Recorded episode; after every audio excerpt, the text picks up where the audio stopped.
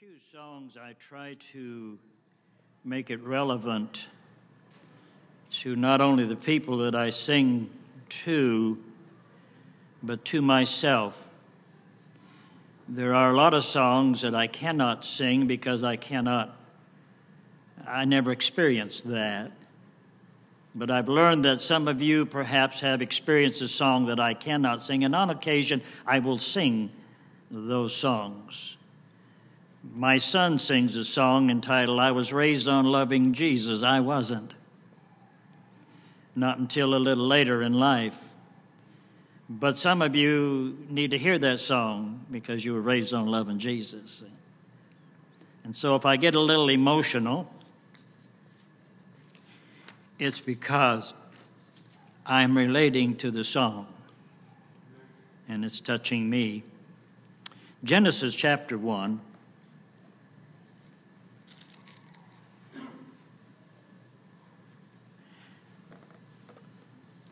I'm going to preach a little bit or teach a little bit, and it's good to see my dear friend that was here about the Sunday school we met in Muncie, Indiana, last September or October, whenever it was. And then, of course, your pastor and his wife were there. I thought she was his daughter at first, but he corrected me. I still think she is. Creation is not, the first two chapters are not written chronologically. Chapter 1 tells us what he did, and chapter 2 tells us how he did it and what he did as well. Uh, usually, Father's Day is really hard to bring a message because fathers are so different. Each father is different and they raise their family and they rule the home, perhaps rule may be a little strong, but they lead and guide in the home differently. Each one of you does it differently. You're not the same. Now, wives and women are different. They have a, they have a standard of procedure, and they don't deviate much from it, so it's easy to teach a Mother's Day. But you fathers, each one of you are different. You're good men, you're great men, but you don't do it quite like I do it. And I don't do it quite like you do it. And so, happy Father's Day. That's my message to you. Now, I'm going to go somewhere else. I'll try to bring it in. But a great man once said, Don't waste time. It's what life is made of as great as Mr. Carbo, Brother Carbo, is, he wasted a lot of time. He was a great man. He did something nobody had ever done before. But that seems to be the pity, the pinnacle of from then on anything everything would seem blasé. I'm thinking. That may be his thinking. And he went the direction that he want that he went. God got a hold of him changed his life and turned it around, and he's doing a great, great work now with young people. But there's wasted time. Young people don't waste time, it's what your life is made of. Sitting in these seats, Brother Schott, are your next deacons, your next preacher boys, wives of preachers, Sunday school superintendents, Sunday school teachers are here. Don't let them go. If you see them start moving, you attach yourself to them like stink on a dog. Don't let them go. Because, as I said, when they reach 13, things start to happen. And when they get 17, they know everything. And the preacher and their dad is the dumbest man they ever met until they reach 21. And somehow, over those four years, he learned so much because he was a great man, a great father. So don't waste time. Man was not only created in God's spiritual image, but he was also made in God's physical image. Now, I'm an animal lover. I think they taste great. I'm not a vegetarian, so what's the alternative, huh? now, uh, my stepdaughter is a vegetarian. I don't tease her but once, and And I, I learned my lesson there because her, her husband is a fifth degree black belt in jujitsu. And I'm very cordial and humble when I'm around. And so in Genesis chapter 1, we see the creation story here, all the way down to verse 26. And verse uh, 25 said, And God made the beast of the earth after his kind, and cattle after their kind, and everything that creepeth upon the earth after his kind, even those tarantula spiders. I was working under a car in a garage in Monahan, Texas, 1970, and I was having a good time until this black tarantula came in the door. I levitated right out from underneath that car. And I do not like spiders, but God has given us dominion over them. I killed it. well, I shouldn't have done that, I guess. And so God said in verse 26 then, after God said that it was good, all that He had created, it was good. And then God said something, and I'm not, sh- and He's talking to somebody. And God said, Let us make man. Man, ish. Woman is isha. Let us make man. How are we going to make? Who's he talking to? He's talking to the Son and the Holy Spirit. And so the three were involved, although they're one, in making man. How are we going to make him? We're going to make him in our image. There's a, there's a, uh, a YouTube thing that I saw of this man's daughter who was getting married, and the, the preacher asked, Is anyone here wants to stop this? You know how they do. And he says, Wait, I, ha- I have something to say. And he walked down and he began to talk to the young man who's going to be his son in law, and he said, I want, to, I want to share some things with you. When she was born, I asked the Lord to make her just like her mother kind and merciful, beautiful, and all that goes with us, and He did.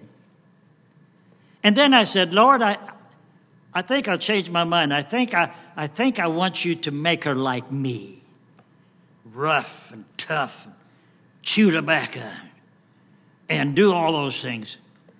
And he did. And then I changed my mind. He said, I want, I want you to make her just like you. And he did. And if you mess around on her, me and God are coming after you. You know what's going to happen? He's going to cherish that woman. See? But God made man first. And then verse 28 now shows that he made them male and female, but we haven't gotten over there yet. And so, verse 27 God created man in his own image. In the image of God created he him, male and female, created he them. Verse 28 And God blessed them, and God gave them some instructions. He said, Be fruitful and multiply, fill the earth and subdue it, and have dominion over the fish. So he made man to be a fisherman. Isn't that great? and then over the fowl, now he's a bird hunter. Got a shotgun over and under? Man, got it. And over every living thing that moveth or creepeth upon the earth. And then verse 29 goes on. And then in verse 31, after he made man and woman, and especially after he made the woman, he said it was very good. When we are, when we men, well, how should I say, we have never grown up. I've never grown up. I'm still a kid. My wife is a nurse practitioner uh, until she had to resign. 39 years as a nurse practitioner in pediatrics. That's why she married me. So I have a children's nurse in my home. We don't know everything. We have a different slant on things, but when women are born, they know everything. And they have slants on things that we don't have. And so, you know, we're just kind of a half a person, but we put another person together. We're a circle. So women are very important. And so when God made male and female and put them together in a wedding, He gave the bride away in a wedding uh, we became complete. Man became complete. Before that, he was not complete. He saw the animals, he named the animals and, and all, all, that, but there was something missing. It was male and female, and, and something was missing in his life. And God said, I know what it is, but if you just hang on for a minute, if you start, if you're all through naming these animals, I'll show you what I'm going to do. And you're going to be so surprised. And so God made everything, created everything, and it was all mature. I mean, that he didn't have to plant a seed and wait 50, 60 years for a tree to grow. It was already there. The earth was a beautiful place, a lush place. Because where do we get our coal? From plants. Where do we get our oil? From dead dinosaurs. See? So everything was created. Beautiful. And we were given dominion. But there was something missing. He only made two humans, and now he's only got one. So he made another one. So there were only two humans. Adam and Eve came into being, not Adam and Steve. It was Adam and Eve. And so he, when it got all that done, verse 31 said, and God beheld and said it was very good. Now, we go to the rest of the story in verse 8 of chapter 2. And the Lord God, even though the earth was a beautiful place, God said, I have something special here, therefore I'm going to put them in a special place. And if they'll do what I command them to do, it'll expand.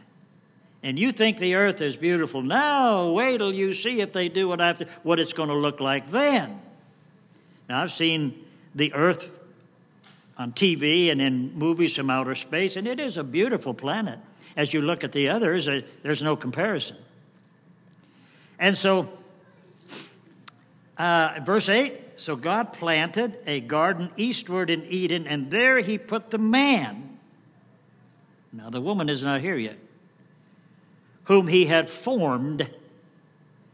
And out of the ground the Lord caused all these things to grow. And so, verse 15, and the Lord God then took the man, put him in the, into the Garden of Eden to what? To dress it. Life is not complicated. Life's not complicated. We don't need the four things. We need something to do. Men, you're the head of the house. You're the savior of the body of your family and of your wife, but you need something to do. I have retired four times.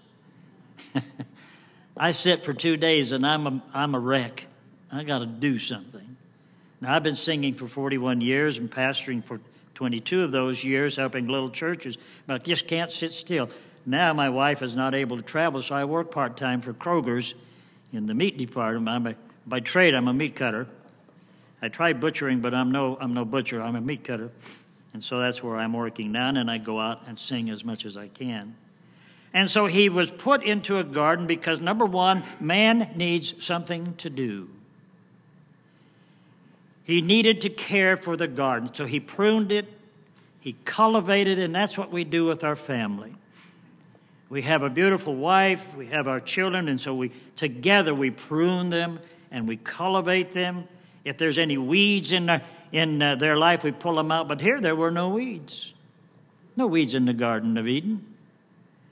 In, he enjoyed the fruits of it, except one. He was given charge as we read a little further, he said, Now in the garden, there's all of these beautiful fruit trees. There are two special trees. One of them is the tree of life, and the other one is mine. Don't eat from it. Uh, I think it's Ecclesiastes or uh, Proverbs says drink water out of your own well. Drink water out of your own well. You know what that means? You pay attention all the time to your wife. Wife, you pay attention all the time to your husband. If he has a wandering eye, blacken it. It'll, it'll, the swelling will go down eventually. And so, wives, you're your husband's protectors. Who does all the hunting and the lion and tiger world? It's the female. The male just kind of sits around and then he'll eat, but it's the female that does the work. Well, we won't go there. And so he said, You have to have something to do. Care for the animals. You can work now without sweat. It's not, you know, it's not hot. You can work without cramps. I had a cramp this morning, woke me up. Without pain, there's no pain. I have uh, Rice Krispie disease. I get up in the morning, I start snap, crackling, popping, and so I have to watch that. So you care for the uh, animals, you name them. Now, I don't know whether they named them names or they named them what they were. You're a cow, you're a horse. Now, I was raised in a dairy, a small dairy and a farm in Nebraska. Grew up there, and we had names for every one of our animals except the pigs. We never named the pigs or the chickens, I don't know why. But it was the cattle that we named, the cows and the horses. They all had names. And so he's naming them. I think he probably named a few of them over there, and he was to watch over them. So man needs something to do. Young men, before you get married,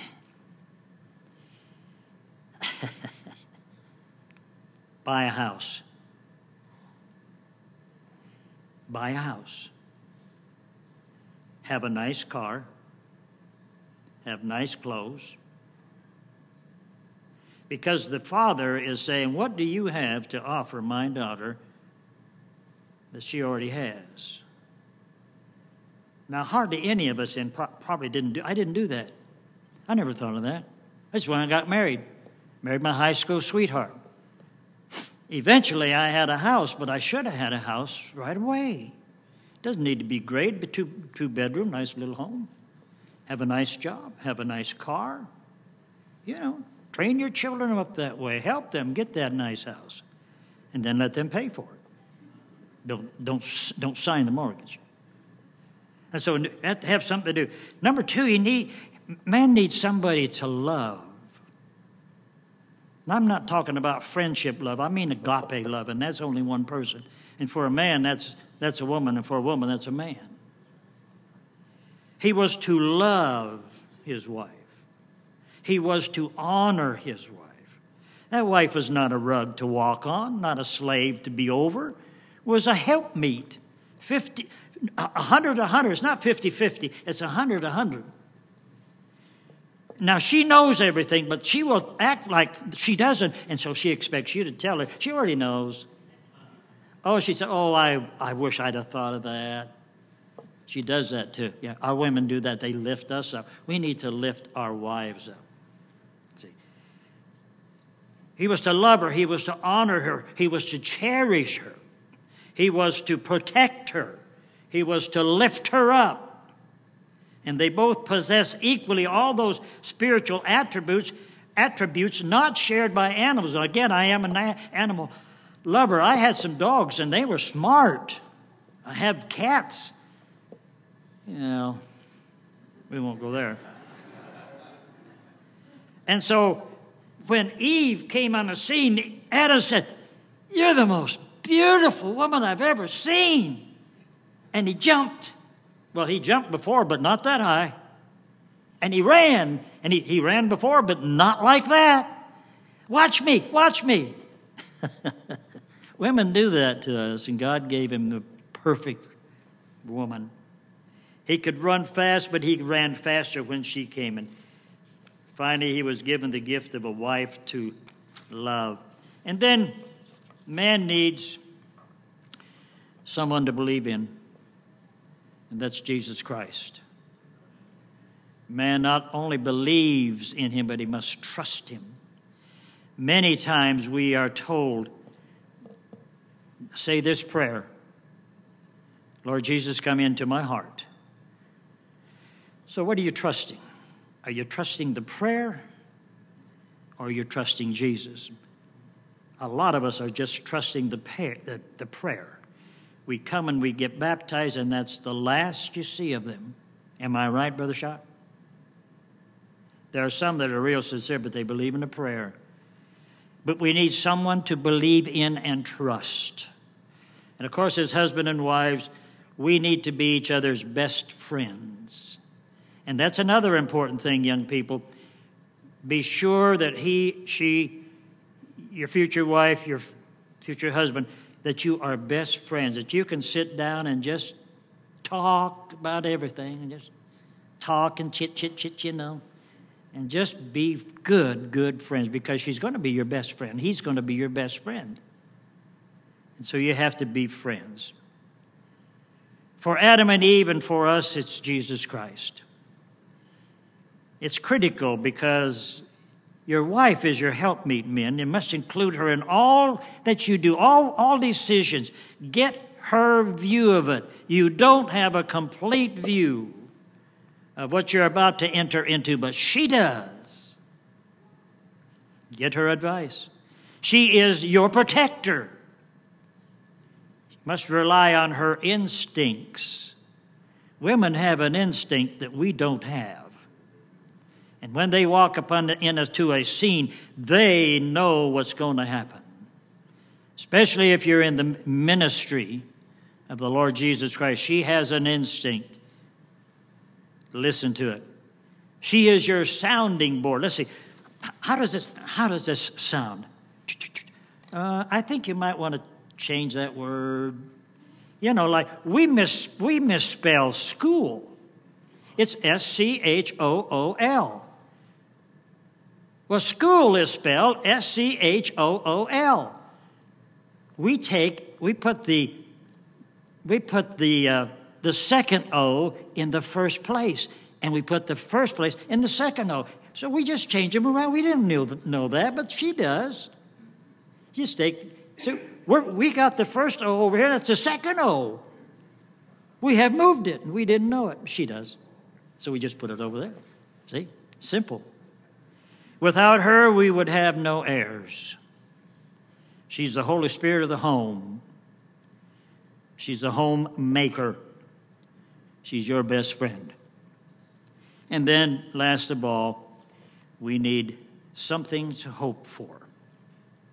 Do not be satisfied with the status quo. Keep moving upward, moving upward.